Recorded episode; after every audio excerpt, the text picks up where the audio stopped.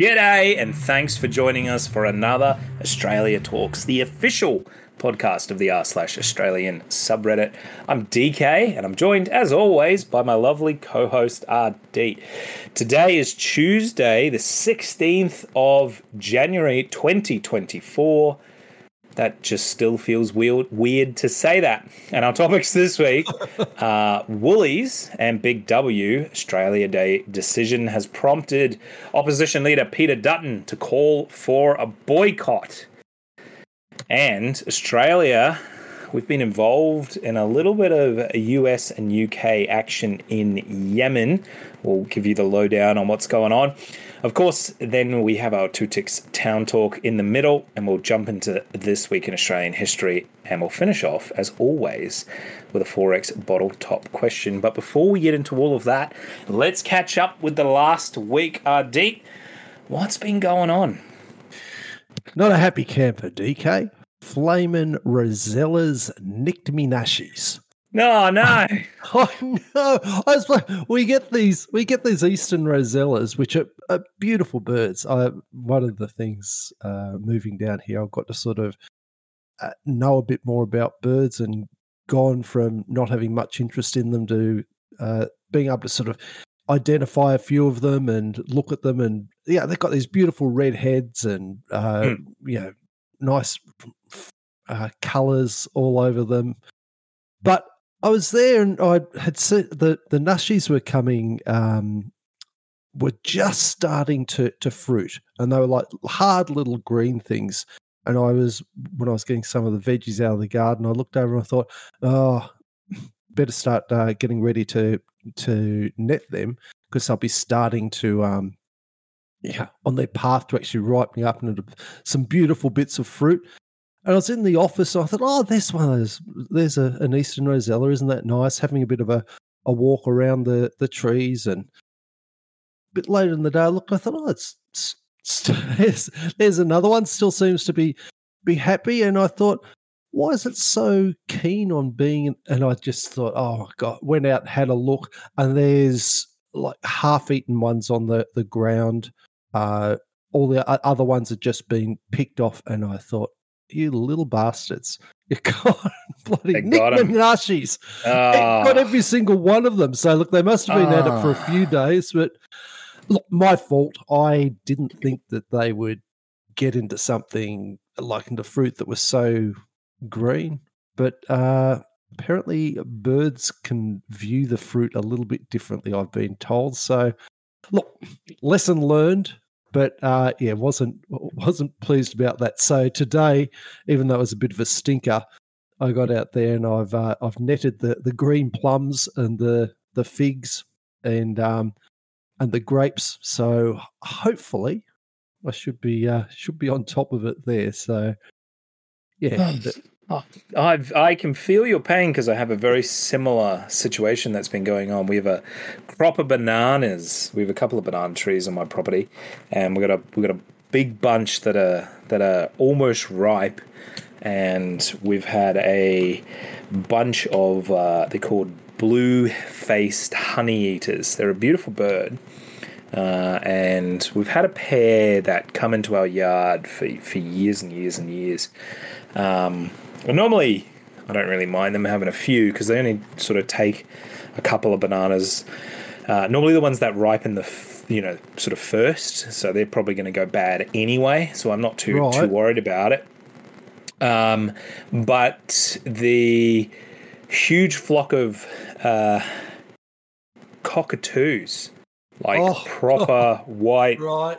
uh, yellow crested cockatoos, have uh, I think the blue-faced honey eaters have shown them where the oh, where the oh, bananas no. were because they just causing a racket. I went out there and there was a bunch of bananas on the ground. I assume they were eating them. I don't really know. They were sort of torn up and, and all over the place. But uh, it was more destruction, if I'm honest, uh, yeah. than consumption. Uh, and I, I sort of chased the flock off, off, made a hell of a racket very early in the morning, uh, and I'm afraid to say I think I've lost the vast majority of my banana crop. So it's a little bit upsetting. Oh, you're kidding? Yeah. Look it's my fault. I, I could net them up. I could do that. Um, lots of people are doing that at the moment with mangoes because uh, we're in mango country up here as well. Uh, and the between the birds and the bats, uh, we get a lot of uh, fruit bats here as well, and they normally get real stuck into the mangoes. They don't really the the bats. I've never had a problem with the bats with the bananas, um, or any of the other like the citrus and stuff that we have. Uh, but the but the mangoes they definitely go for, and so they quite often um, you'll drive around and you'll see people with the, the nets in the yard. And I've never thought to do it on the bananas, but maybe moving forward I'm going to have to because these cockies they're pretty clever. They'll remember oh, where. Yeah, and uh, like I said, I don't think they really ate much. They just kind of knocked them all to the ground because they're bastards like that. So um, they're they're troublemakers, bloody cockies. They are. They they love to look. Some sometimes you just see them there, and they'll get up into a, a tree and just like snap a branch off. Just sort of look at you. what do you What are you going to do about it? So it doesn't surprise me that they thought, "Oh, this is fun, chopping off bananas." Yep. they're they're um yeah, I've seen them. Uh, this this group of cockatoos uh, is like a local bunch that live not not too far, probably about two hundred meters from my house. There's a really big gum tree that they seem to uh, uh, eat. Uh, sorry, sort of hang out and they eat food there, yep. and you know, they've been there for years, basically since the whole time we've lived in this house for the for the nine years that we've been here. They've been there, um, and so they're they're sort of around, but they bloody a couple of weeks ago, I noticed as well they were pulling the uh, the light post outside my house. They'd pulled all the rubber out because it was glass all over the road, and I was looking at it going, "What's what's happened here? Has there been an accident or something?" And I looked up, and this is quite early in the morning, sort of five thirty. I was taking the dog for a walk. I look up and they're they're there standing on top of the uh, light post, and they they've got the rubber in them in their mouths, and I'm like, you bloody cheeky buggers! You've pulled the pulled the whole light fitting apart. There's glass everywhere, and I was just like, oh. So I got home, called the council, and said, hey, listen, you know, you'll need to come and fix this up. And they said, oh, they've been doing it all over town. Bloody oh, rascals, oh, wow. been getting into everything. And I was like, oh, they're just so for our international listeners that see a cockatoo and you know in the movies or at the zoo or something and go, oh, what a cool parrot! They're a bloody pest. They are. they're really, really noisy and they're so destructive. well, they are a beautiful bird, but that doesn't change what you just said. Exactly, they are a beautiful bird, and and it is you know, quite nice to have them around and everything, but they're really not noisy in the mornings uh, and destructive. They'll, they'll bloody wreck, wreck all sorts of stuff. So. Now, speaking of just generally wrecking things, Woolworths and Big W their Australia Day decision has prompted Peter Dutton to call for a boycott. The, the two major retailers have decided not to stock Australia Day merchandise this year to a quote unquote gradual decline in community demand. The decision has prompted the opposition leader, Peter Dutton, to call on Australians to boycott Woolworths. The Woolworths Group said that while it stocked Australian flags year round, it wouldn't be stocking anything special for the occasion this year. And a spokesman said for the for the Woolworths Group, a spokesman said there has been a gradual decline in demand for the Australian Day merchandise from our stores over the recent years.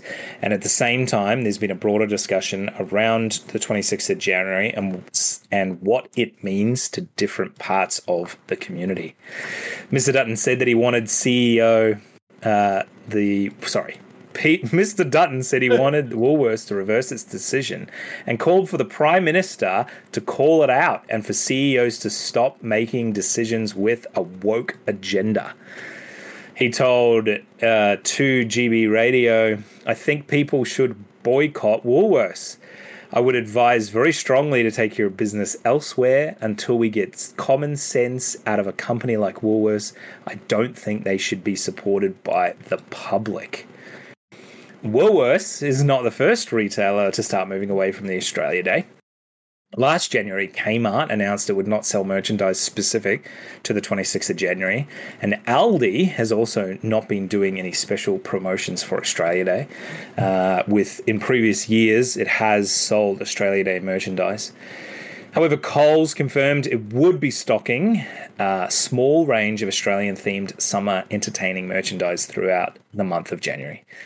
In response to Mr. Dutton's comments, the federal government said that the opposition leader was being desi- divisive. Agricultural Minister Murray Watt said Peter Dutton's priority is starting another culture war about the kinds of thongs and flags the supermarkets sell. I think it shows that he is really out of touch with what Australians really care about when it comes to supermarkets, and that's the prices that they're paying at the checkout. So, what is the big deal, especially for our international listeners? Why do we not? What? Why do we care about this?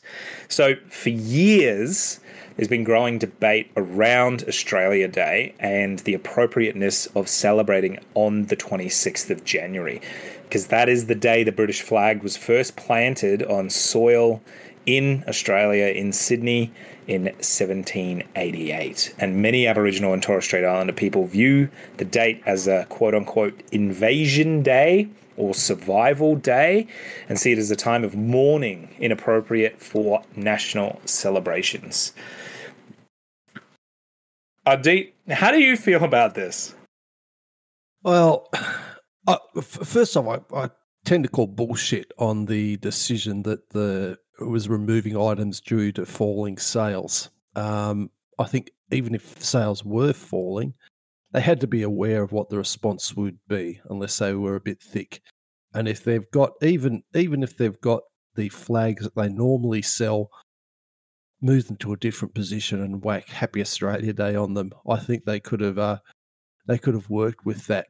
I do get the um, I suppose I do get the the the, the hesitation and the uh, concern from you know the likes of the CEOs and people making those decisions that with a, a topic that seems to be coming more controversial every um, every year. Uh, we, we, certainly notice that in you know, conversations in there in the r slash Australian subreddit with um, yeah, the level of vitriol being leveled at people who are against Australia Day, and the level of vitriol being leveled uh, by people who are for Australia Day.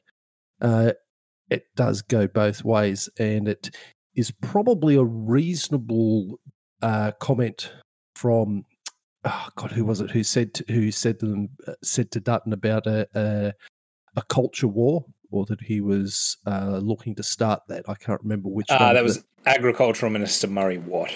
Yeah, I think that's a I think that's a fair enough criticism.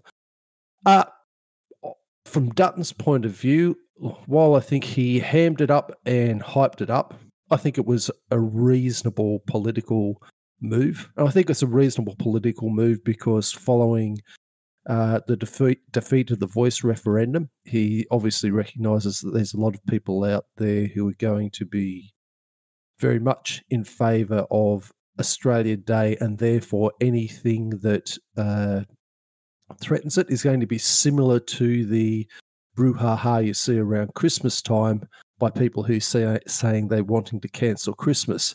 There's always a grain of truth in those things. I think there is. Uh, well, I know people hate the phrase, but I think there is a bit of a woke agenda. I think that has does cause some problems and has been a little bit of a what's the term that some people use, like a, a bit of a, a mind virus for some of the uh, the corporations.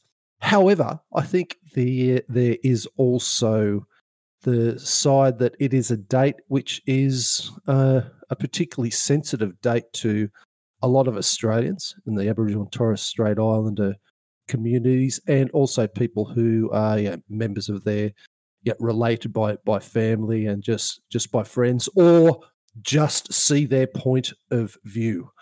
I don't see this getting any less divisive. Probably no surprise to hear that my opinion is um, government shouldn't be telling supermarkets what they can or can't sell. Yeah, I, so I, I, don't actually back uh, Dutton telling them what they should or shouldn't be doing. Boycotts are fine. I I think they can get a little bit out of, of hand sometimes. However, sometimes all you've got to vote with is your your dollar. And in principle, I don't have an issue with with boycotts. I think this is I think this matter will come to a head. Don't know if it'll come un, come to a head under Albanese. I think he's a little bit once bitten, twice shy, and will not be drawn into something as big as deciding how the federal government recognises Australia Day. I think it would be a little bit of political suicide to uh, get too close to that um, that issue. In terms of Woolies, look, I understand their decision. I think it was had elements of being sensitive to one side of the argument, but I also think it was probably a mistake and I feel like we're going to see that they have underestimated uh, supporters of the the other side of the argument. We'll wait to to see, but that tends to be how I view it. What's what's your sort of opinion of it? I think Dutton's done this. I think he's playing smart politics. Um, I think, you know, I think it was 12 months ago he was carrying on about not cancel culture is is bad and, and, and all these sorts of things. And now he's calling for a boycott, and that irony certainly isn't lost on me. Um, but at the same time, I think he's playing smart politics. He's seen an opportunity to get you know some points on the on the scorecard, and so he's done it. I think he's only really done it because because it's Woolworths, because it is one of the the well, sorry, the largest supermarket chain in the country. Um, so he could really take a shot at them uh, because the reality is most people shop at a supermarket because of its location and its convenience. Uh, and you know, the vast majority of Woolworths shoppers aren't going to stop going to Woolworths and start driving to Coles just because of some Australian merchandise. Um, you know, uh, is a boycott going to really? Are, are, people that worked up about this to boycott it? I'm sure there are some people that will, yes. Um, but you know, largely it's just political uh, you know, like the agricultural minister said, it's basically a, a culture war type dialogue mm. uh, about this. And unfortunately, I feel like that's where the discussion around Australia Day has kind of got to. Um, nothing, nothing has really changed with Australia Day. Uh, you know, largely in terms of uh, how it generally is celebrated with most people. However, I feel like over the last five years, it slowly has been chipped away by, you know, councils no, no longer holding, it, you know, pre- years previously, it was really common in Australia that councils would hold a ceremony for people that have become Australian citizens to come and do the actual formalized ceremony, getting the certificate and everything like that as a group on Australia Day. And it's kind of a hmm. cool way to celebrate becoming a citizen with a bunch of new citizens and things like that. Um, and I have I've been to one uh, with some friends of mine that became a citizen, uh, and there was a bunch of people there, and it was you know we had a barbecue and things like that, and it was quite cool. Hmm. Uh, and those sorts of things have largely been changed from Australia Day, and I think as a result, it's sort of they're not as popular. Um, just because you know it's not a public holiday anymore and things like that. Um, so I look at it and go, I empathise with the Aboriginal and Torres Strait Islander people and and not wanting uh, the National Day of celebration to be on the 26th of January. I sort of get that this the symbology yeah, yeah. of that. You know, is it in bad taste? Yeah, I'd agree with that. Um, the problem is we don't really have, you know, it, we want a date that has significant meaning. And I know there has been another few that have been thrown around, but the January 26th works so well because it's on the 26th of January. Uh, it, that's generally the first week of school, so that kind of helps with uh, um, planning around schools and holidays and things like that. It just it just kind of works really really well. And so I think there's a group of people that kind of the opposition to changing the date is just from a convenience point of view. Let's just leave it as it is and kind of you know push it under the rug because I don't want to know about it and things. I also think there's a huge pushback this year because of the way that the voice yeah, uh, was all handled. Yep. And of course, this is another time where the Aboriginal and Torres Strait Islander community becomes quite vocal about their thoughts and feelings about the the you know to quote them the invasion and occupation of Australia by the British and the colonies thereafter. So we've just had the voice and a lot of people are like we've put it to bed let's move on and now of course Australia Day comes around so it's all brought back up again. I think it's smart politics from Peter Dutton to make this call to boycott just like I said for political rungs on the board. Yeah. D- does he really think he's going to tank the Woolworths Group? No, of course not. Uh, but you know, he he can use this as as um, political point scoring. Uh, do I think? Look, if I was a politician in his position, would I do the same thing? Probably not. But that's because I have. Uh, you know, self-respect and integrity. I was wondering, I was wondering where that was going to go. but uh, it is Peter Dutton. Of course he's going to do. Of course he was going to do something like this. Uh, for our foreign listeners that don't know, Peter Dutton likes to think of himself as a little bit of a, a little bit of a rascal, a bit of a counterculture. Uh, you know, he he likes to talk about his opposition to the quote unquote woke agenda and things like that. I don't want to say he's like Trump because he's not. Uh, Trump's way more charismatic than than Peter Dutton is. Peter oh, Dutton, what long shot. Oh, Peter, Peter, Dutton doesn't have a lot of charisma to him, so I feel feel like he really leans on this sort of stuff um, for these political point scoring things because he's kind of got nothing else.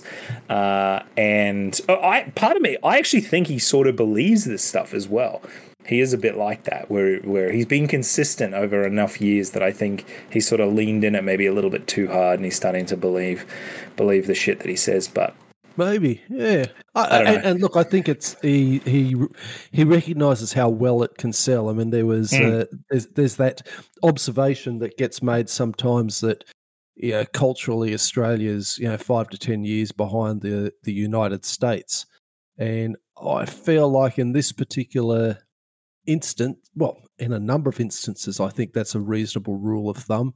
But I think in this instance, it's working out for that, and uh, I can see him wanting to to capitalize on that that cycle and that that feeling. Yeah, yeah. I, I look, I think so. Agree. Yeah, so social media certainly has has shrunk that um, that that lagging gap, but a lot of the the words, a lot of the complaints and uh, cultural stances that are taken certainly reflect what's happened in uh, in the the US, which yeah we tend to echo in uh, a lot of things culturally. You know, mm. It's uh, you know one of one of the US United States' biggest exports is their their culture, and you know there's there's a lot to be understood for that for why it, it's good. But, you know, you get the good, you get the bad as well. So, yeah, look, I'm not going to, I'm not going to fanboy Dutton at all because I think whilst, uh, whilst the the prime prime minister Albo does um, Uh, listen to listen to listen to our podcast, and we wouldn't necessarily call him a, a, friend of the podcast, but you know he's a he's an acquaintance of the podcast. I think it's probably fair enough to say that Dutton's probably an an arch villain of the podcast, and not necessarily for political things, but just because of who he is. I'm I'm happy to I'm happy to go with that. And I look, I do think uh, that Albanese probably is going to keep right away from Oh, yeah. from this. He's not. He's probably not going to comment too much. Um, I'd actually love to see an interview where where a journalist, you know, brings it up in his face. Um, so he can't sort of sort of back away, um, though he'll probably just give some you know typical politician type answer because you're right. He he he could have an opportunity to to change the day, and you would think that might be in his wheelhouse, considering uh, his support for the voice. However, I think you're right. I think it doesn't make political sense for him to do that and just keep right away from it. Um, Yeah. but we'll see. Look, you know, uh, it's not until the election's not until mid next year, most likely. So there's still a long time. Something could happen between then and now. We don't know. But anyway, Yeah. yeah. let's move on to our two ticks town talk. I've been everywhere, man. I've been everywhere, man. Across the desert, man. I breathe them out. Okay, man. I'm this to- week's Two Tip Town Talk, we uh, go back to Western Australia to the small town of uh, Balladonia. Now, it's uh, essentially a small roadhouse community uh, located on the Eyre Highway in Western Australia. So it's the first stop east of Norseman as you journey east across the, the Nullarbor Plain. So it's 938k east of Perth via, via Kalgoorlie, uh, sorry, Coolgardie, I should say, and uh, 1700 k's from Adelaide. And I'm sorry, I didn't write down what that is in miles, but uh, we normally give it to you. So in this case, you're just going to have to work that one out for yourself. so, um, so prior to European settlement, the area is occupied by members of the Ngachuma, Ngachime Aboriginal language group. The name is apparently derived from an Aber, Aboriginal word, uh, Barrier Juinga, sorry, Barrier Juinya, meaning big red rock by itself.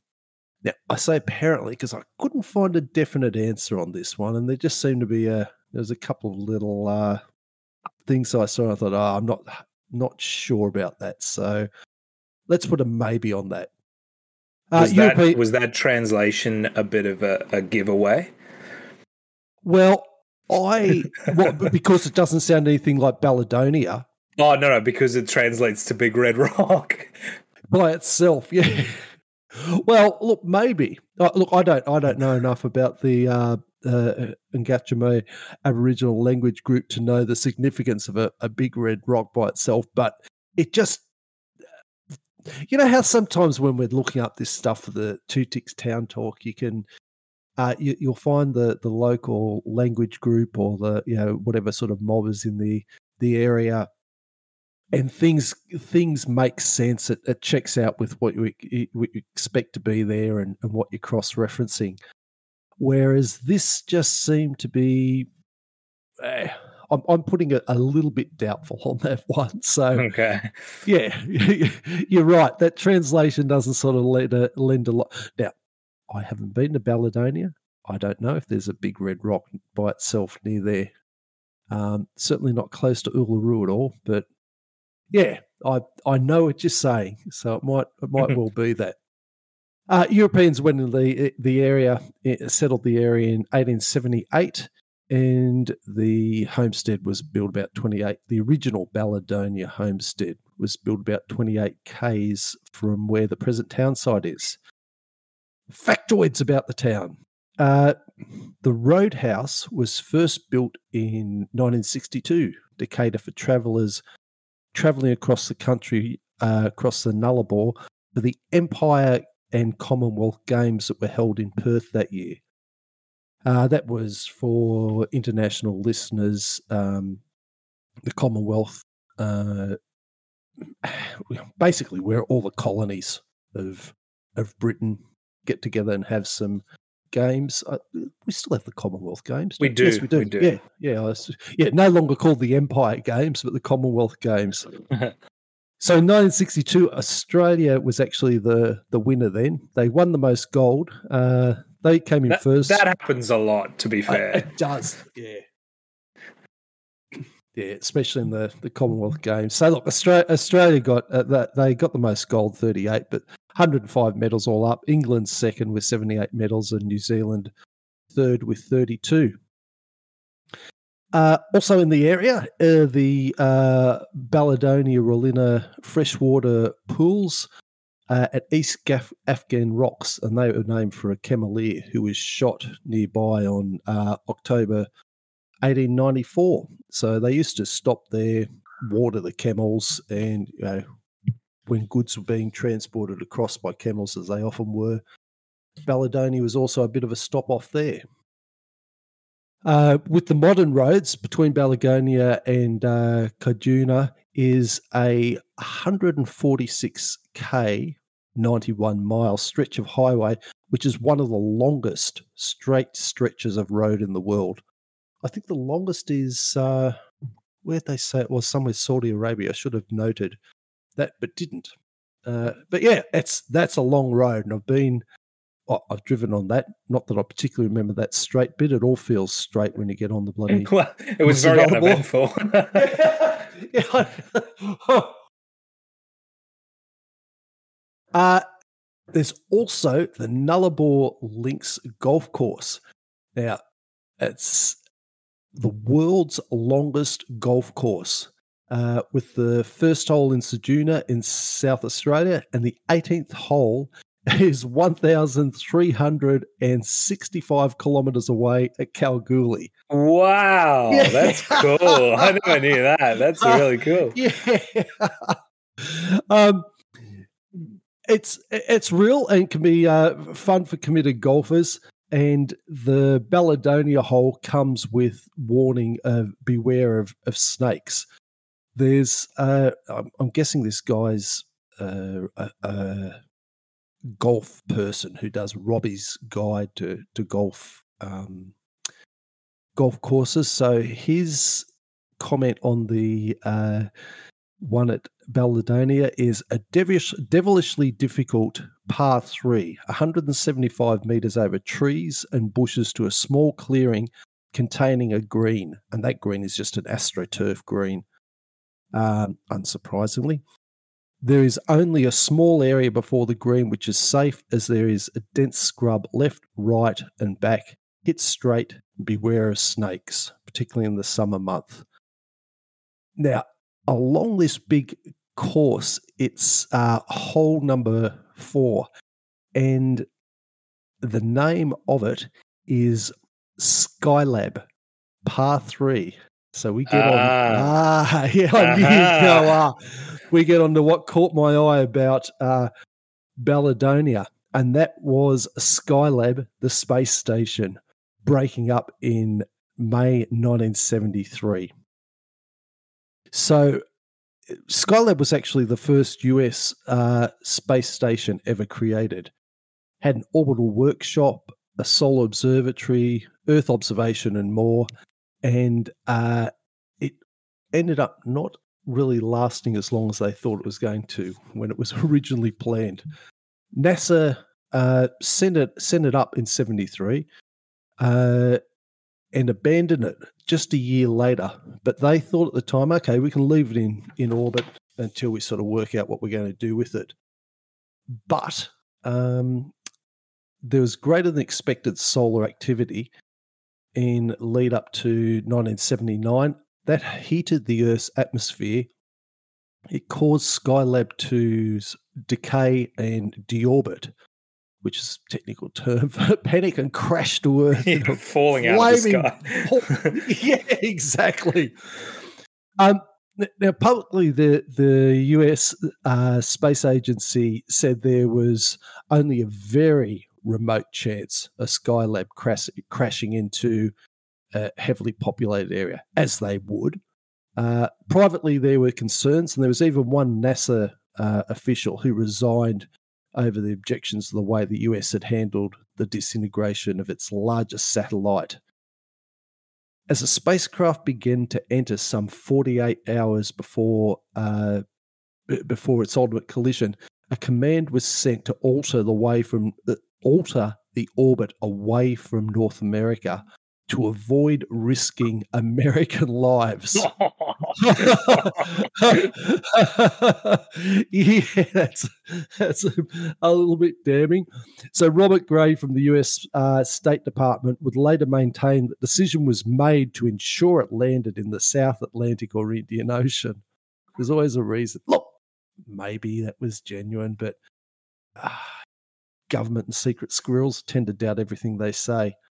So NASA initially uh, made assurance that the state space station had fallen harmlessly into the Indian Ocean at 2:38 a.m. Australian Eastern Standard Time. Uh, Eastern Standard Time, isn't it? AEST. Yeah. Yep. Uh, but the ABC talkback line was doing was finding something different. Now, ABC uh, for international listeners is our uh, public broadcasting system, the Australian Broadcasting Corporation, and typically, particularly two forty in the morning, uh, there's not much of, a lot of talk yeah. going on. Yeah. um, yeah, so their lines were ringing, ringing hot, and so they were getting calls from Perth to uh, Seven Gums, and the callers were adamant that despite suggestions otherwise, they had witnessed the now infamous sonic boom. So basically, as this stuff was crashing to earth, it was breaking the speed of sound, and sonic boom was everywhere. So they, unsurprisingly, souvenir hunters rushed out into the um, the outback, uh, just in their four wheel drives. Some even got in the uh, the aircraft, and it was it was on. Now, it what for uh, for Balladonia, there were actually pieces that landed in the pubs, uh, the ground of the pubs there. So whilst most of it landed in the the desert, uh, the Bell- the hotel at Balladonia actually had pieces of Skylab land in the um, the, the back of the the pub in the the yard. So that was uh, a, a very close contact with it. Fortunately, there's some conspiracies. Always nice to have a conspiracy with. There's got to be one, right? Yeah. Bloody oath. So, though they sort of uh, said it come to close, there was a, a bloke, John Somerville Smith, who was described in an ABC article as a muckraker for the Toorak Times with a greying bouffant, lazy drawl, and a supposed secret that would cast doubt on assertions that the space station's descent upon Australia was but an unfortunate ac- accident. Now, uh, Toorak Times, I don't even know. I I know it was some sort of um, gossipy, sensationalist type of of rag from down at down at Melbourne, but I don't think that's even a thing anymore. Anyway, never, this, no, never yeah. heard of it. But again, I'm not buying tabloid newspapers, so no, no, well, I suppose we're not the target audience. Um, he reckoned, well, well, not reckoned, he had actually travelled to Kalgoorlie in the days before uh, Skylab's demise. Uh, some think it was fortuitous timing, but this guy claimed he had been tipped off by the Americans. He claimed that he was told on the Friday week before in Melbourne that Skylab was going to land in the Laverton area, which is about 240 miles from uh, Kalgoorlie here, he said. So, pressed on who had told him, Somerville Smith said, one of the same people who told me Kalgoorlie two years, one of the people who told me Cal- Kalgoorlie two years and nine months before that was going to happen. They were talking about the American budget and they were saying that uh, they had doubts about how long they could keep the spaceship up in the air. The budget had been cut, and they were no doubt thinking of bringing it down to cut expenses ever since. Now, some reckon Somerville Smith's claim of a conspiracy had little steed. Uh, however, there were declassified diplomatic cables from the US Department of State uh, in dated September 4th in 79. And this lends itself to a bit to public opinion at time about the involvement or lack thereof of American officials in what happened to Skylab. And they were addressing reports that Skylab was deliberately brought down near Pine Gap so that secret military espionage equipment could be recovered from it. And the cables noted any attempt to reply to the obvious untruths in the article would be counterproductive. Uh, uh, but Pine Gap's a long way from there. It, it is, but I suppose when you when you're crashing a huge well, bit of, I mean, it, yeah, if it kept going, it would be a lot closer, though. I guess. Well, yeah, maybe, but, but look, I mean, Either, I mean, it doesn't make any sense long... anyway. Yeah, yeah I mean, surely they would have just taken the, you know, secret stuff with them when they left Skylab the last time they left. You know what I mean? I don't know. Well, that was the problem. They didn't think it was, well, according to their story, they didn't think it was going to come down. They thought, well, look, it's just going to orbit there on its merry way. And it was because they hadn't factored in the activity of the sun, which, when you get the increased solar activity, it can increase. Um, essentially increase the size of the the atmosphere it makes it expand a bit and that creates drag on satellites um, so if there was secret squirrel stuff up there, they may not have uh, expected it to to happen. So yeah, but so there was in the cables. They said the main section was reported to have been brought down near the Pine Gap maximum security base so that it could be whisked away to the United States. These claims will also be included in a submission to U.S. congressional in- inquiry. Uh, now they tried to tried to quash the story, but the Australian public were pretty skeptical. Plus, it was an exciting time. I mean, you were it was, you know, before your time. Yeah. Um, but I I remember the, the, the lead up to Skylab and just saw the speculation on what's going to happen. and Is it going to crash into Australia? And well, it, and it did.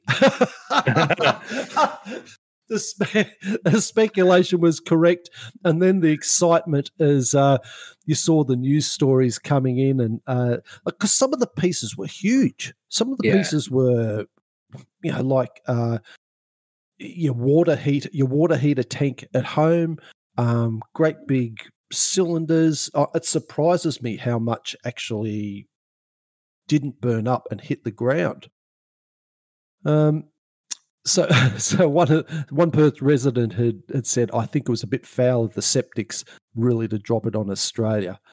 Uh, and there's also other people a bit, bit pissed off because NASA uh, claimed ownership of any of the debris which the collectors had hoped to sell claiming it was theirs. I mean, I'd be, I wouldn't care. I'd be like, "It's mine now. I found it. Come and I, come and take it off me." You know, exactly. And I, I seem to recall there might have been a few people doing that.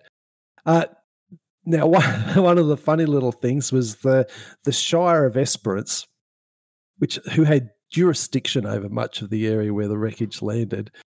Uh, they fined the U.S. State Department four hundred bucks for littering. so it was arguably a little bit tongue in cheek. One of the rangers had turned up at the the meetings and um, and handed handed over the the ticket, but that four hundred dollar fine was actually paid by a California radio breakfast show in two thousand and nine. So nearly three decades later. Yeah. in a belated response to in a belated response to the, the littering fine. So they got a whole lot of callers to to call in and um, uh, crowd fund the outstanding penalty. They they then delivered hand delivered a novelty check to the the Esperance Shire, and that's been used uh, used for publicity in the, the local museum. There's a, a picture of it uh, just sort of hanging up in the hanging up in the museum. Yeah, one of those huge, massive checks that you see. The big, big novelty checks. That's cool. Yeah, yeah, it was. It was cool. Um, now, in uh, because the particles had landed in uh, Balladonia pub at the the back, apparently, and I'm going to put apparently because it was reported to have happened, but um, you know, you don't sort of know with with these things. Uh, apparently, the president Jimmy Carter was reportedly so concerned by the development that he personally rang the owners of the Balladonia pub to apologise for the particles from Skylab landing in the back. I mean, I would have loved to have been there for that phone call, not, not least of all because you'd be thinking, yes, this is someone who's trying to prank me. yeah, this is U.S. President Jimmy Carter. No, it's not. Yeah, you know, yeah, no exactly. Yeah. uh, and uh, finally, rounding this out, there is uh, there was a rock group family. You remember the well-known rock group family? yeah, I, I've just sent you a, a a link, a YouTube link. So what we'll do is I'll put the I'll put the sound in um, for the for the listeners to um, to hear what we're we're listening to. Are you able to fire that up at all for your yourself so I can just hear a little bit what you think of it when you hear it? This Oh, is this is right. called the um, uh, the group rock group family cemented the town's position in the history books with its 1979 single "Ballad of a Balladonia Night." Now you don't have to listen much to much of it to get the gist of it. it feels very. It feels very uh, 1970s like disco rock. oh, doesn't it? It's not. It's not like terrible. Like it's music, but you know, I wouldn't. I wouldn't. Yeah, not my. uh Not my cup of tea. No, it's heavily disco. So look, that's how we'll that's how we'll finish this uh this this story about what happened with uh Balladonia and Skylab landing upon it or being deliberately targeted by the the US. You choose which one it it is, and we'll take this segment out with a little bit of the hit single by Family, Ballad of Balladonia Night.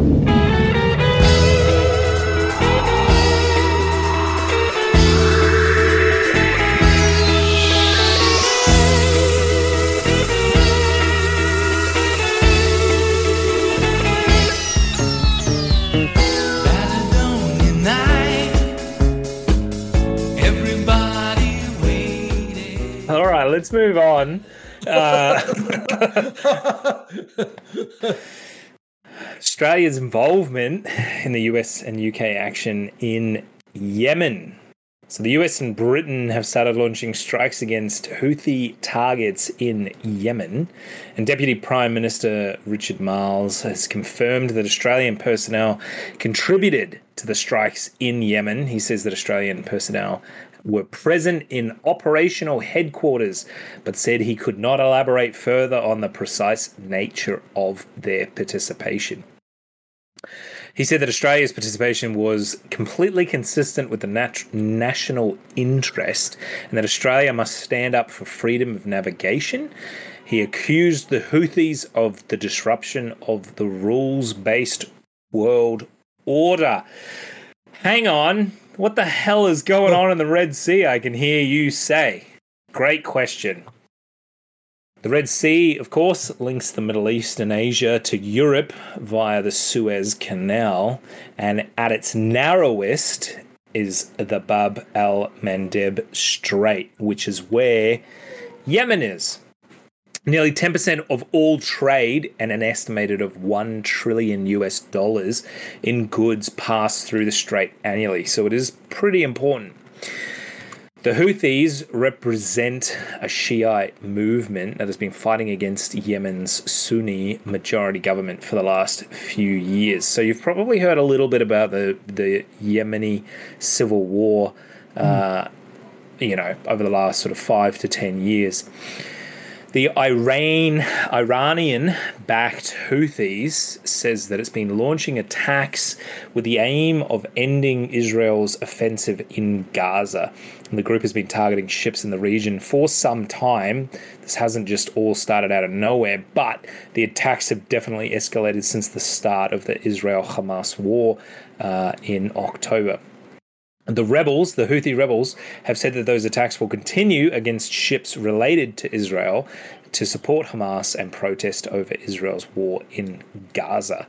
They've been firing anti ship missiles, drones, and have been attempting to board merchant vessels with the use of small speedboats, and in one case, an ex Soviet transport helicopter. It is reminiscent of a combination of, of uh, really an escalation of what we saw happening in the early 2000s with uh, the Somali pirates.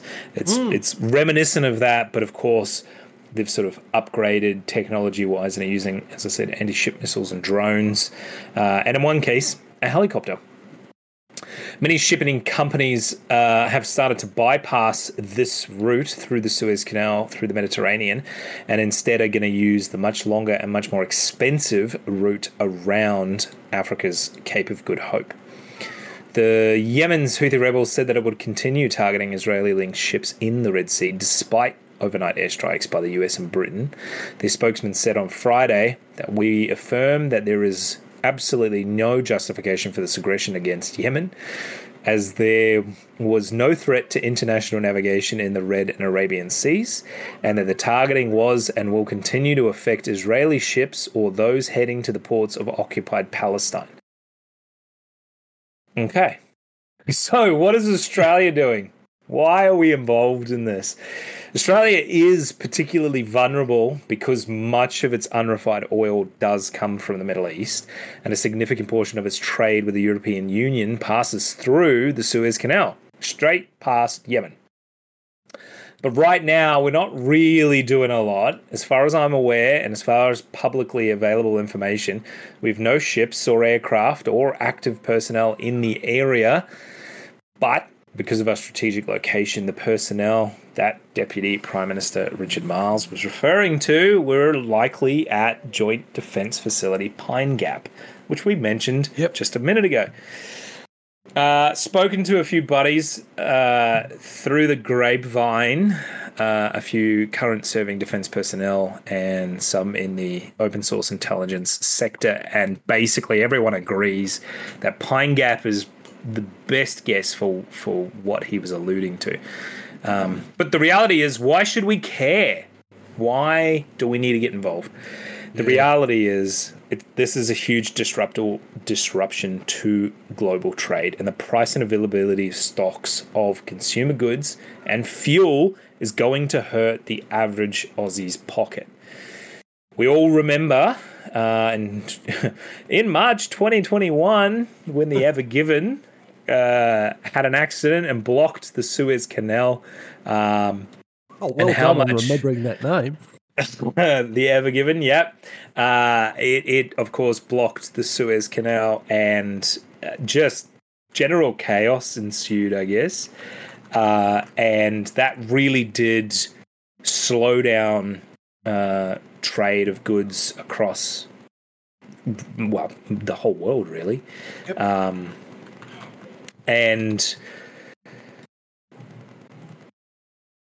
these attacks are actually probably going to have a significantly longer effect purely because they've sort of gone on for a while now. And, and what we're seeing happen is um, so the Houthis say that they're being uh, specific to shipping or shipping companies that are uh, related to to Israel, uh, but that's not quite the case. It it, it becomes kind of hard to to decide exactly how to hurt Israel from their position. In that, a lot of these ships are owned by international companies. They have an international crew on board. Uh, a lot of them aren't even going to Israel. They're not Israeli flagged ships, things like that. So, a lot of what they're doing is basically to cause a massive disruption to global trade. They're also attacking warship, warships in the area. There is an international coalition of warships in the area uh, for a number of reasons. Uh, and they're continuing to strike or attempt to strike warships in the area. Most of their attacks have been unsuccessful because of uh, we're using anti ship missiles. So we're shooting missiles at, at missiles uh, and blowing them out of the sky, which is pretty impressive. Uh, and providing uh, sort of uh, assistance to any vessel that comes under attack, just like we were doing uh, in the past with the Somalian terrorist, uh, uh, sorry, Somalian pirate situation. Unfortunately, though, a lot of the ins- a lot of the shipping companies have decided it's going to be cheaper and less risky for them to go all the way around Africa, which is going to add many days onto their, their journeys. It's also going to increase the price of shipping as a result of that. That's going to use more oil, which is going to increase the cost of oil, just because they're using more of it. There's more demand for it, and the, one of the biggest drivers is insurance. So all these shipping companies they have to be insured, and basically right now, if you're passing through the Red Sea, the cost of insurance is phenomenally high, and these companies just don't want to pay those premiums, so they're going to send them all the way around. So it's going to slow down shipping. It's going to cost shipping more because you've got to remember, the more the ship, the longer the ship takes on its journey to get somewhere, the less time that ship can be used for something else. So then the demand for ships and that can carry goods goes up because Yep. more of them are at sea taking longer to get places. So And the more fuel it uses. Exactly. So this is kind of like a snowball effect that, uh, like a series of dominoes that's going to go down. So whereas with the Ever Given, it was it was more of a delayed cost. Uh, this is going to be a much more catastrophic long term effect, and I don't think we've really seen its impact yet. Uh, but it's going to. If this doesn't get nipped in the bud pretty quickly, this is going to to cause a massive disruptions. Um, Yeah, I think you're right on that time frame. It is it is going to be delayed though, A- and we're already seeing in uh, the what is that the west coast of Africa uh, is uh, in, pla in places like uh, Lagos in Nigeria. A lot of these ships are coming in to refuel, and it's causing chaos there just because there aren't the port facilities to handle the number of ships coming through and things like that. So that all over the world right now, this is this disruption is causing all sorts of chaos and uh, yeah, there's going to be a lag between you know going to Kmart and buying your Australia Day thongs or not Or not, uh, yeah.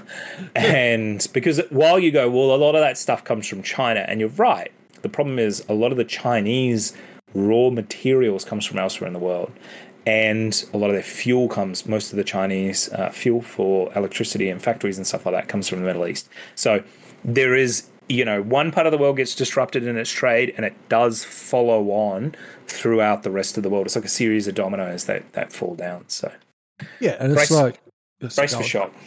Yeah, well, well, ex- exactly. Brace for shock is is completely right. I mean, it's, it's uh, probably an apt analogy that in the same way as it takes a long time to turn a big ship around, it does take a long time for the effect of this um, disruption to the supply chain to actually filter down to us in the consumer level. So whilst we, whilst it's sort of predictable at the moment, it's yet to make its way uh, fully through the chain with with costs and actual delays. And it's it's also a volatile situation at the moment so it's difficult for uh, people to get a baseline from which they can calculate increased costs and increased delays. But unless something dramatic happens uh, to change things the delays and high prices are going to be inevitable. Uh, look, Australia is essentially involved in any activity that involves American use of uh, drones, and in a lot of their activities, given how important the communication bases we have over here, particularly Pine Gap. Uh, on the last uh, week in your Two Ticks Town talk, you uh, pointed out Exmouth with the uh, submarine communications. We've got Pine Gap, uh, which you know that's a big secret secret squirrel base uh, that's uh, we know is an essential part of the U.S. military communications network. Uh, most of their much of their drone network wouldn't be able to work effectively without the participation of Australia.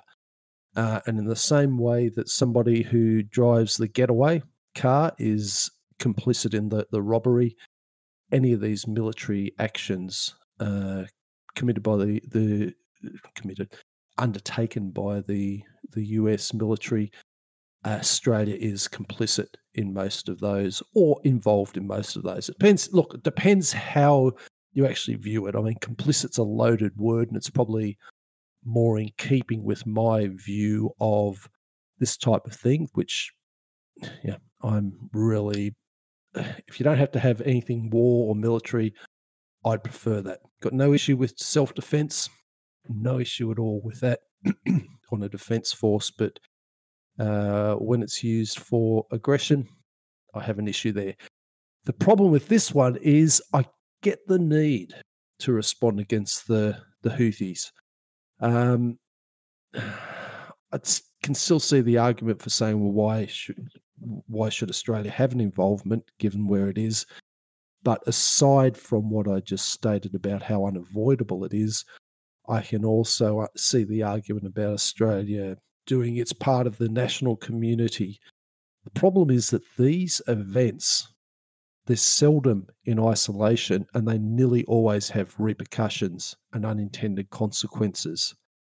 I, from what I've seen with the um, the bombing campaign and that that's that's going on in in Yemen against the the Houthis, uh, it's not slowing them down yet.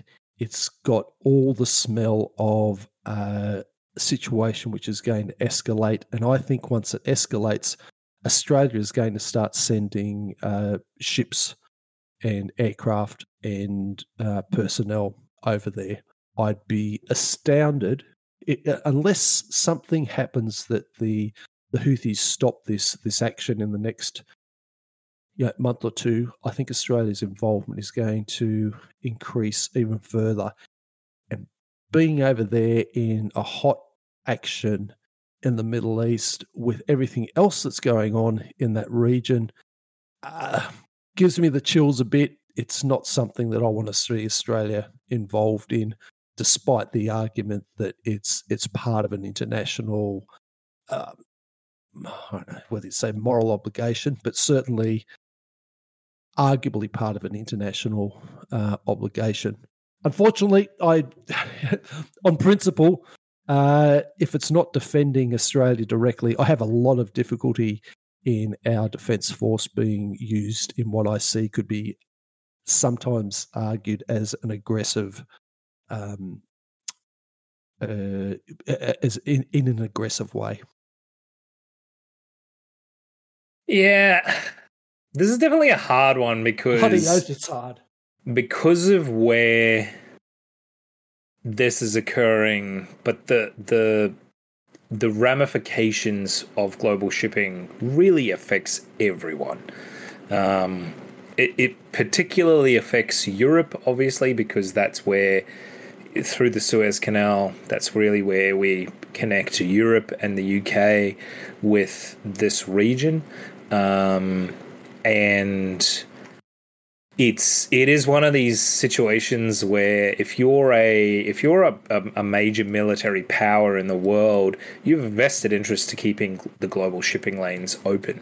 Uh, you know this is why the US has such a massive navy, and prior to that, the largest navy in the world was Great Britain, uh, because Yeah, they had yep. they they had to to to keep the shipping lanes open for, to feed their empire. You know. So, uh, and I mean, the UK built the the Suez Canal for that exact reason to link uh, Europe and India, particularly uh, closer together. So, it is one of these situations where I can see the Houthis are uh, seeing an opportunity and are taking it. Uh, but at the end of the day, they're more or less friggin' terrorists. Uh, and trying to hold the world ransom for geopolitical reasons uh, elsewhere in the world.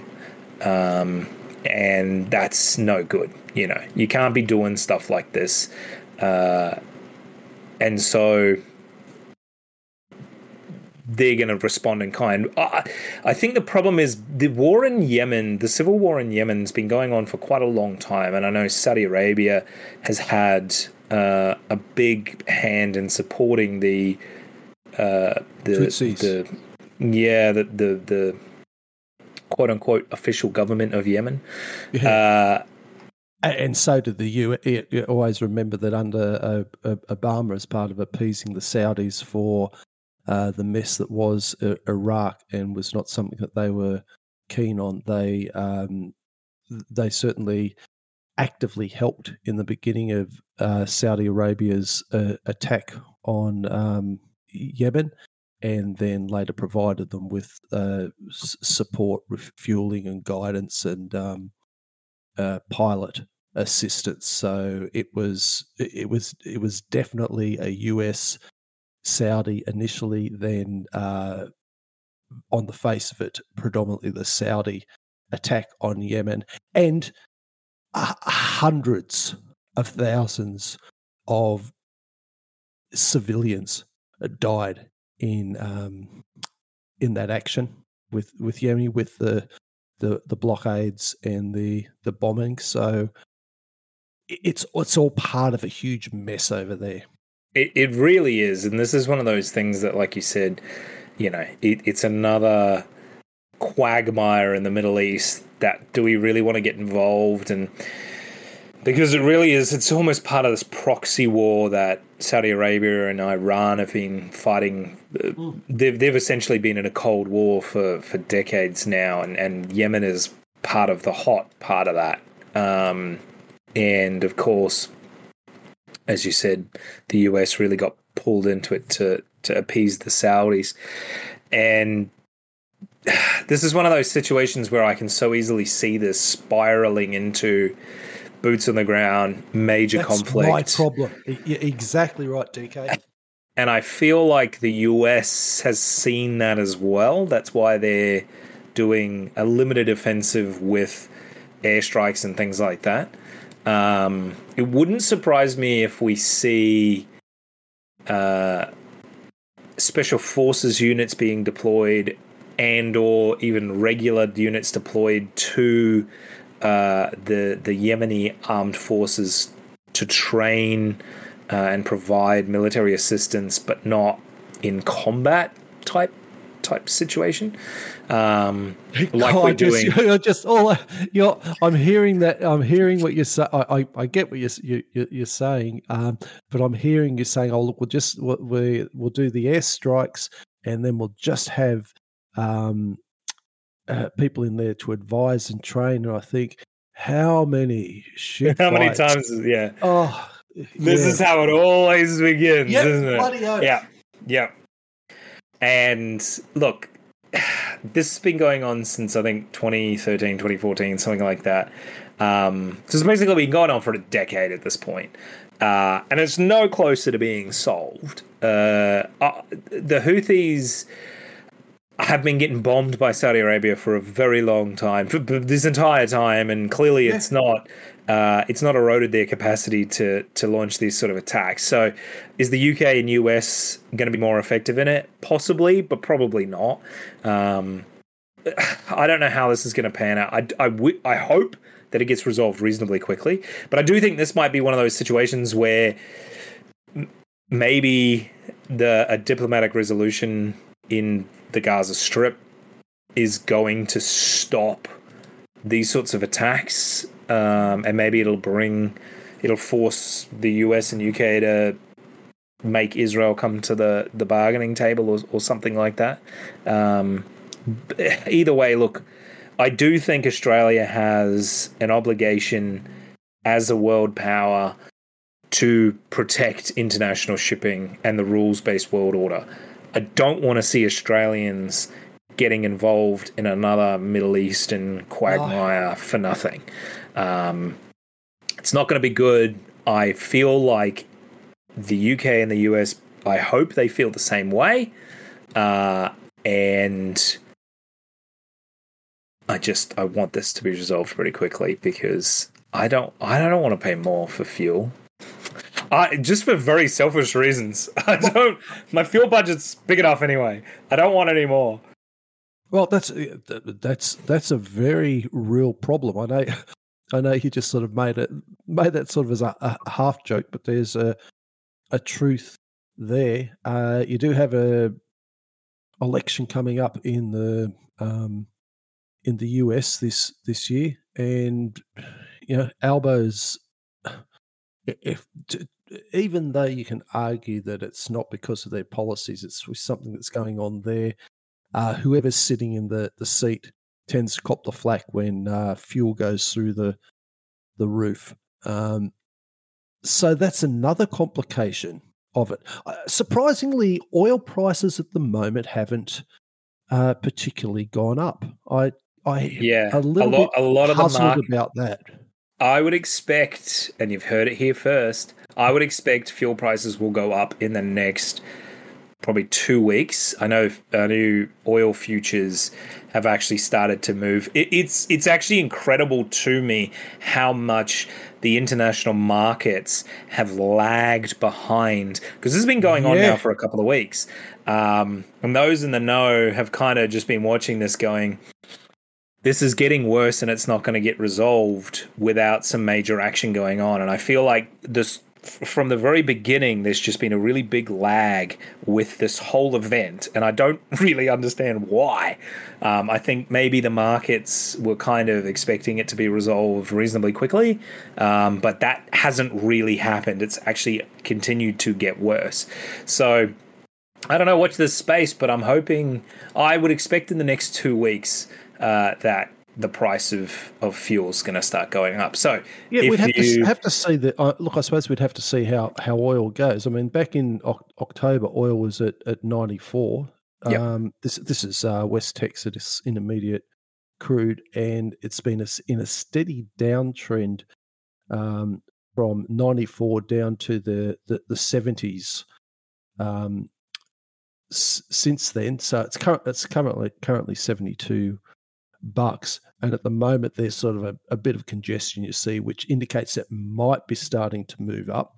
Don't know. I I I can understand what you're saying about the the two weeks. I'm not sort of seeing any sign in the price that that might be the the the case. However, there's also aside from the oil price, there's the um, complications that you were mentioning before about the extra time, the extra fuel, and that's actually going to increase the cost of the delivered oil. So the, the per barrel cost might be at a particular price, but the actual delivered cost to the um, c- to the consumer is going to rise because of those things. So exactly. um, oh, look, you, you might you might be right. Actually, DK, I just I've I've talking through that. I think I've talked myself out of that and gone to your point of view. Look, um, this, this isn't financial advice, but No, no, no, no, I no, no, do- no, no. It's yeah, not. It's it's. I, I do think it's probably a good idea. Fill up your car now while it's reasonably cheaper, uh, because I think it is going to go up. And look, you're right; it doesn't make sense too much because a lot of our fuel comes from Saudi Arabia through the Persian Gulf. Uh, and comes out through the Gulf of Oman into to the Indian Ocean and, and sort of makes its way here. So, in theory, our fuel supply shouldn't really be too heavily impacted. Uh, and of course, in the Timor Sea, we have a refinery and stuff like that. So, and we get a lot of it from the US as well. So, if anyone's going to be reasonably insulated from the fuel price increase, it would be Australia. But you got to remember that our fuel prices are dictated by the international market rate. Yep. And that's going to go up because the price of fuel going to Europe is going to jump really high. And the price and the demand of fuel in Western Africa from these these ships refueling is going to skyrocket and that's what will affect i think i'm predicting is going to affect the global oil price and that will flow on through to america and that pun yeah. that pun's intended to Yeah, well, I- and I think that's I think that's fair, and I think that's pun included. I think that's a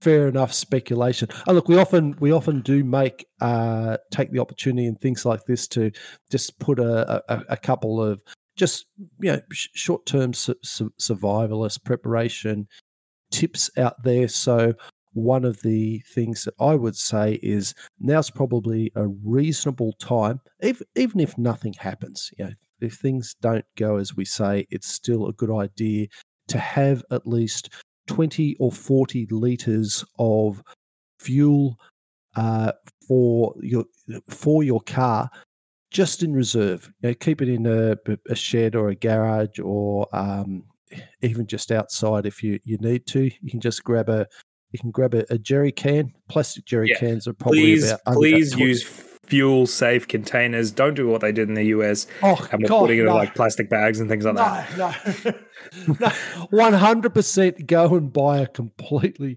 fuel safe container. If you're, it's also not a bad idea to get some um, some fuel sort Yeah, of fuel stabilizer. preservative fuel Yeah. stabilizer. Thank you. That's the, the word, and you can get it for uh, Especially for if you're diesel. buying Yeah, especially if you're buying petrol, because petrol seems to expire much quicker than diesel.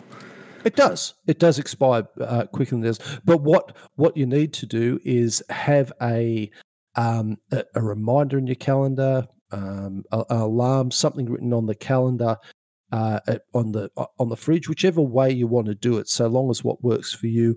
And every month or two, use that container that you've got in storage, put it into the tank of your car, and then when you go down and fill up, fill up the container again. So at least you've got the the fresh one going through. Use the preservative, uh, the stabilizer, um, in case you run over your time a bit more. But it's a good thing to have that just on hand because if there's any issue with fuel, 20 liters, 40 liters can get you a fair bit of uh, a fair bit of distance from where you are in a modern car. So, yeah, I think that's just another little uh, survival tip that you can that I'm happy to sort of throw into there because I do it. Um, I don't know whether you do, DK. I do. I do do it, I was yeah. going to say if I had to put a bet, I'd be astounded if you didn't have a little bit of a reserve. Uh, I I always have a jerry can of diesel in the back of the car, and basically when the car gets low, I fill it up. And and the reason I do that is because quite often when I'm off road in remote areas, you burn a lot more fuel, and I just kind of like having that safety net of having that extra fuel there. Um, but also, what I found it particularly useful for, and the reason I sort of carry it is because so often the fuel price has been quite volatile, and when fuel is cheaper, I fill it up, and sometimes even if I need some more fuel, I have the jerry can. I fill that the car back up with the jerry can, uh, just a twenty liter can, so it doesn't fill it all up. But you know what I mean. Um, until and maybe next week, you know that price will come down. Though I've timed it wrong a few times, and it's actually gone up, and now I'm out of my supply, and I, I have to pay the more expensive price. But it's it's worked to my benefit more often than not. So uh, I would And- recommend and- it. It's worth doing. And even it's it's interesting using that as sort of a a, a um a, a stabilizer for the volatility of fuel price uh regardless of the price having that extra um that extra bit of, of fuel in your possession already now's the time to do it rather than when everybody else wakes up one morning and thinks oh i should be doing it and you go down to your lo- local auto mart or whatever it is and uh, you find that there's no jerry cans there and you see there's a queue at the servo so it's Exactly. it's it's an easy it's an easy thing to give you just a little bit of an edge won't last you for days but it gives you a little bit of an edge when it might matter for you and your family Exactly. Let's move on to this week in Australian history. This week in Australian history, we're covering the 6th to the 15th of January. January 6th, Don Bradman scores a record 452 not out in one cricket innings. Now, we're famously not cricket people, but that's a shitload. I think we did this last year and we both had to look it up because we didn't know. But yes, apparently it is it is a lot. It's I think it's still a record. Um, Oh, well, well, yeah, maybe it, maybe it is. Let's stretching back to my memory of yeah, I don't know. Uh, 1932, Joseph Lyons becomes the 10th Prime Minister of Australia. January 7th, uh, 1799, Bass and Flinders complete the circumnavigation of Van Diemen's Land, known nowadays as Tasmania. 1920, Edmund Barton, the first Prime Minister of Australia, dies at age 70. 1931, Guy Menzies completes the first solo trans Tasman flight from Sydney to the west coast of New Zealand. In some ways, I sort of thought it might be a little bit earlier than 1931, but I don't pretend to have much in the way of aviation history. Um, whatever, he did it, good on him. Uh, Yeah. 19 1965, the first 65 the first hydrofoil ferry begins operation in Sydney. Now, I sort of exclaim that way because I thought they were later than that. Because I lived, I, I grew up in Sydney, um, and we were over on over in a suburb not too far away from Manly, and getting the high. I, I loved getting the ferry. You know, you, you sort of have it was that was a fun trip over to uh, Circular Quay and back but sometimes because they're expensive sometimes for a, a treat you'd get the the hydrofoil. And being on that uh, you'd sort of hang out the, the side waiting to see it lift up on its foils as it got up to enough speed. And, and they just seem so futuristic and fun to ride they still feel, at least to me, they still feel very futuristic because you don't really see very many of them these days. It feels like it was very 1960s, like space race kind of technology, like retro futuristic, as we call it now. Because you just don't really see them very much anymore. what do you reckon i mean you're, you look you know, sh- ships in the water's your sort of thing you got any uh, opinion on why I think it's? Purely just because of the the economics. You know, the speed is is really the benefit that you get from it, but the reality is the cost, uh, the the sort of the benefit to using a lot more fuel really isn't there for most applications. Um, there are still like hydrofoils around, like uh, some sailing boats, like racing boats and stuff like that, use a type of hydrofoil, um, and you know they're just using wind power. So Yeah. obviously, you know doesn't doesn't make a difference. Uh, but I mean, there still are some around, um, but I think they're just not as popular anymore, just just because of the cost of of and and the complexity. Like some of them, the hydrofoils oh, do move as well, and and things like that. So I think you sort of boil it down to I think it was really that 1960s kind of like technology optimism. It, it, it very much Technology optimism yeah, we're like technology is going to solve all of our problems, and we'll just throw money and fossil fuels at every problem, and it'll fix it. And these days, it's you know we're more about environmental, the economics of it, the efficiency of it, and things like that. I think that's more where we- where you know. Eh, okay, well, all good reasons. I see that. January 8th, 1870. Actually, I'll give you a slight quiz on this. January 8th, 1878. What was used for the first time in Australia in Melbourne? 1878. Yes.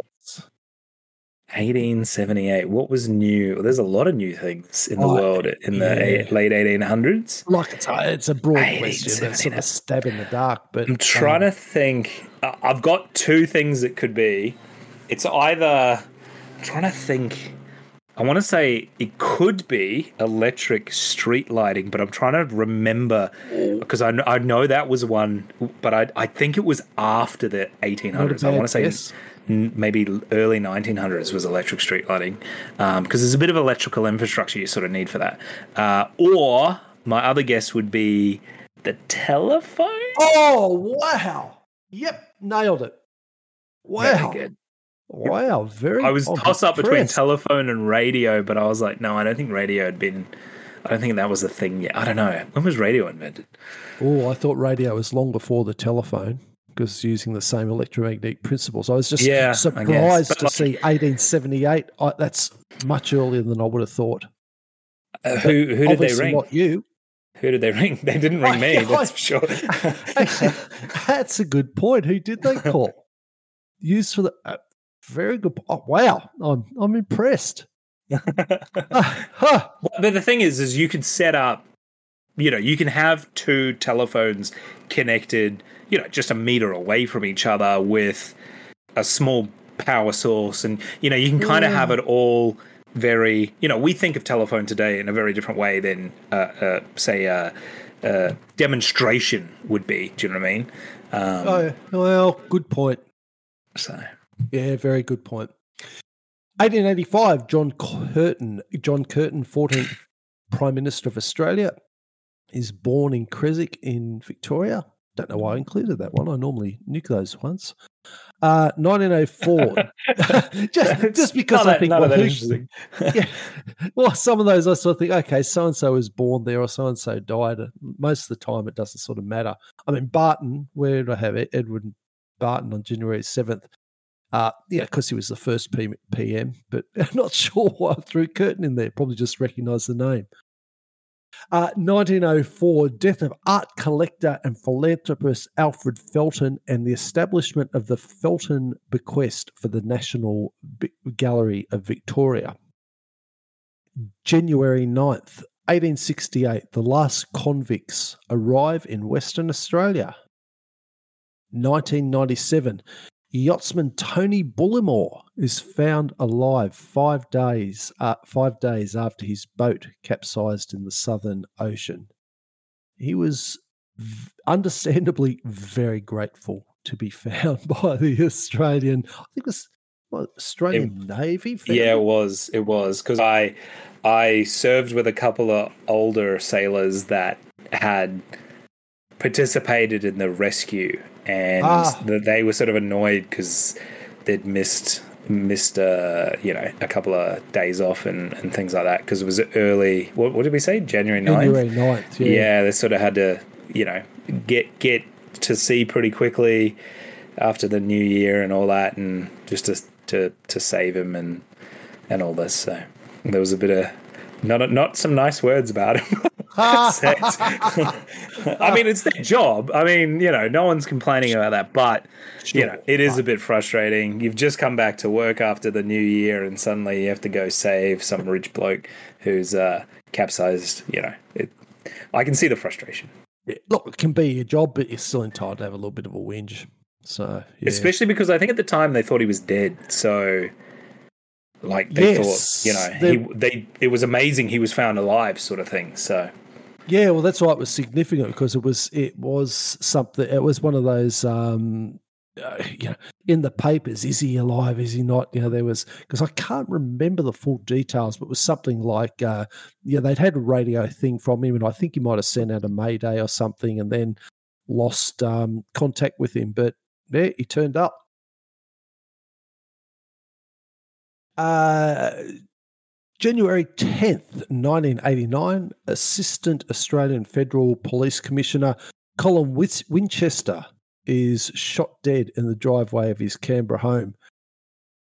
I thought, oh, you, you normally you hear someone shot dead in their driveway, and that you start to think, oh, I wonder what the involvement is. More detail than uh, we can go into today, but there was a whole. I, I looked at it, and I thought, oh, that starts to be a rabbit hole with um, who may or may not have wanted him him dead, and some uh, uh, Calabrian mafia involvement, speculation, and uh, oh, there was a whole a whole lot of stuff there. But um, look that up on, on Wikipedia if you want to start the rabbit hole thing and go down to some of the references in there. January 11th, 1986, the Gateway Bridge opens in Brisbane. Um, Still a a lot of- toll bridge. Pain. ah, It's pretty. It, to be fair, though, it is actually. It's very tall. I think it's like. 80 meters tall or something like that. Um, it, it had to be really tall because cruise ships go underneath it. So, Ah, um, right. so it is really tall. Um, it's pretty cool to go over uh, because you sort of get a really nice view of the city. Not that, but if you were going into the city from either south or north, you wouldn't really go over the Great Bay Gateway Bridge. But um, it is it is a little bit cool for that reason. But yeah, uh, my whinge is that it's still a toll bridge even after all these years. So Yeah, well, yes. Can't expect the government to give up their Ah. cash cows, can you? yeah, bloody six bucks a car each way. It's you know it Six adds up. bucks. Yeah. Wow. I think it's six dollars fifty or something like that. Yeah, Oh, they bloody they sting you. Yeah, they sting you Bloody for oath. it. 1990, convicted drug caf- trafficker Warren Fellows receives a royal pardon and is released from jail in Thailand. 2005, nine people are killed in bushfires in South Australia, making them the worst fires seen in Australia since Ash Wednesday fires. January 12th, 1943, Australian and American forces begin attack begin an attack on S- Sen- oh, Senananda during the Battle of Buna-Gona. God, I butchered both of them. Yeah, Begin an attack on in, in New Guinea. Senananda. Oh, right, in New Yeah. Guinea, in Senananda, in the Battle of Buna-Gona. Okay, all right. Yeah. That's a bit more. That's This is the this that that happened after the Kokoda Trail campaign. ah So this is like Gosh. after that. So yeah, right.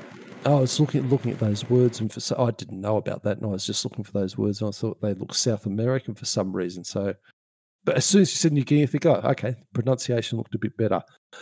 2005, Australia's first 2020 cricket game was played at the WACA. That's over in Perth, ground between the Western Warriors and the Victorian Bushrangers, to a sellout crowd of 20,700. wow. Yeah. Um, and there our interest ends. Uh, January 30th.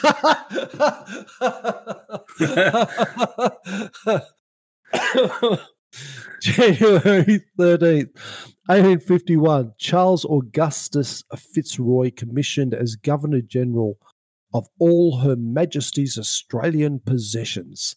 Uh, and that was that position was a forerunner to the Governor General of Australia. 1935, 35, 1939, Victoria experiences the Black Friday bushfires. And uh, in that same year, same date, Melbourne records its hottest temperature of 45.6 degrees Celsius. I feel hot. like those two things might have been linked. I think they might have. I'm not a historian, but No, no, yeah. I'm not an historian, but January 14th, 1803, Lieutenant Colonel, uh, oh, it's left, we call it, we use lieutenant, don't we here? Yeah, for the for the Wow, army. slipped into American. Uh, 1803, Lieutenant Colonel David Collins, commissioned in England, is to, to commis- is commissioned in England to found a new settlement on Bass Strait, preferably at Port Phillip. 1815, the road over the Blue Mountains is completed to the Macquarie River. 1962, bushfires ravage Lara and the Danding, Dandenong Ranges in Victoria, causing 14 deaths. Uh, 2002, controversial MP Pauline Hanson resigns as leader of the One Nation Party. But that's and then we never heard from her again. No, no, fell off the map entirely after that. um, for our international viewers, that's sarcasm. 2002. She currently is the leader of the One Nation Party and is a sitting sitting senator in the Australian Senate. Yep, you can't keep her down. No. Uh, 2002 on January the 14th, CASA, uh, our Civil Aviation Safety Authority, I think it stands for, grounds 5,000 light aircraft that had used contaminated uh, Mobil fuel. Uh, and we come to the end, January 15th, with 1842, Mary MacKillop, the only Australian to be canonised is born in Fitzroy, Victoria, and canonised means made a saint by the the Catholic Church. Um, and finally, 1944, on January 15th, the Australian 9th Division capture the town of uh, Sio, destroying the Japanese 20th Division in the protracted Huon Peninsula campaign. And that rounds out this week in Australian history. How you feeling, DK? Thirsty. Might, might be time for a beer. Of course, this is our segment, the XXXX bottle top question, which is where we crack a beer, a cold beer, a XXXX beer, uh, and we read the trivia question under the cap. Except this week, uh, I've actually finished my beer already, and the questions didn't come from the bottle cap because I had a can. So, anyway, it has become tradition that we do two questions. So I have two questions. One of these is pretty pretty easy. I I would be very surprised if you didn't get it. The other one's a little bit a little bit tricky. We'll see. So we'll start with the tricky one first. Question is, what is the name? What name is commonly given to the largest carnivorous marsupial in the world? It's a Australian native. Is it 46023? No. Just from, from your pathetic quiz that you'd seen. So um, for our listeners, oh, this is a joke, but this is an in joke. So I was looking for some trivia questions uh, because I didn't have a, a re- a steady supply of XXXX bottle tops, uh, and so I went to. I should name and shame it, but I honestly I can't remember the name of the website. But it was a very pathetic uh, quiz, and it had all the wrong answers and f- listed for what was it the Australia Day. What is when it? is Australia Day? The answers were it was multi choice. There was four When is answers. Australia Day? Yeah, for like And the- 460. Four six zero two three was the correct answer. Uh, apparently, I have been told by an IT friend of mine that that is something to do with they probably pulled it through Excel and it's come out as a string rather than as the dates. Uh, but he did say even in that case, four six zero two three would have been wrong. Uh, it was the wrong date, so I didn't use that one. So it's not that. So just to repeat the question, what yeah, I was name? going to say after that smart arsery, can I have it again, please? What name is the commonly given to the largest carnivorous marsupial in the world? In the world, In the world, it's an Australian native animal. the largest carnivorous. Oh, oh the largest, the thylacine. yes, Right, gosh. which is also called the. Tasmanian tiger. But they're extinct, so it can't be. What is the name commonly given to the largest carnivorous marsupial in the Oh. world that's still alive? Oh, that's still alive. Okay. I, you, you the- would be right, but The Tassie devil. the Tassie devil. Good job. Right. But yes, it would have been the Tasmanian tiger had they still been alive. Now, question number two should be easy for you. The Melbourne Oh, Cup, Right. the horse race, the very famous internationally, the race that stops a nation, is run on what race course? Oh, This is meant to be the easy one. I know, I know, it's, and I should know this because. Oh God, I was a member of a bloody pistol club near. The, I was a member of the uh, Flemington. Flemington. Oh, very God. That's what the pistol club was called, Flemington Pistol Club. Flemington Pistol Yeah, Club. Just There as I said that, I was a member of the yeah. the Flemington race course, the Oh. race that stops the nation, the Melbourne Cup horse race in November, the something can't remember, early November. first, first or second Tuesday in November. That's one, it. One of those. Uh, yeah, it moves. I think it moves, and it's one of those floating dates. I'm not a big horse racer, uh, but I do enjoy going to the pub for the day and drinking with friends. And on that, thank you so much for joining us for another Australia Talks, the official podcast of the r slash Australian subreddit. If you have any feedback or suggestions for topics, please get in touch with us on the r slash Australian subreddit or email us at Australian subreddit at proton.me. We'd also be grateful if you could subscribe and give us an honest review, as this helps us out with the algorithm immensely. Otherwise, join us next week for another episode of Australia Talks. And remember, at r slash Australian, we are Australian. Thanks for listening and tell your mum I love her. Thanks, DK. See ya. See ya.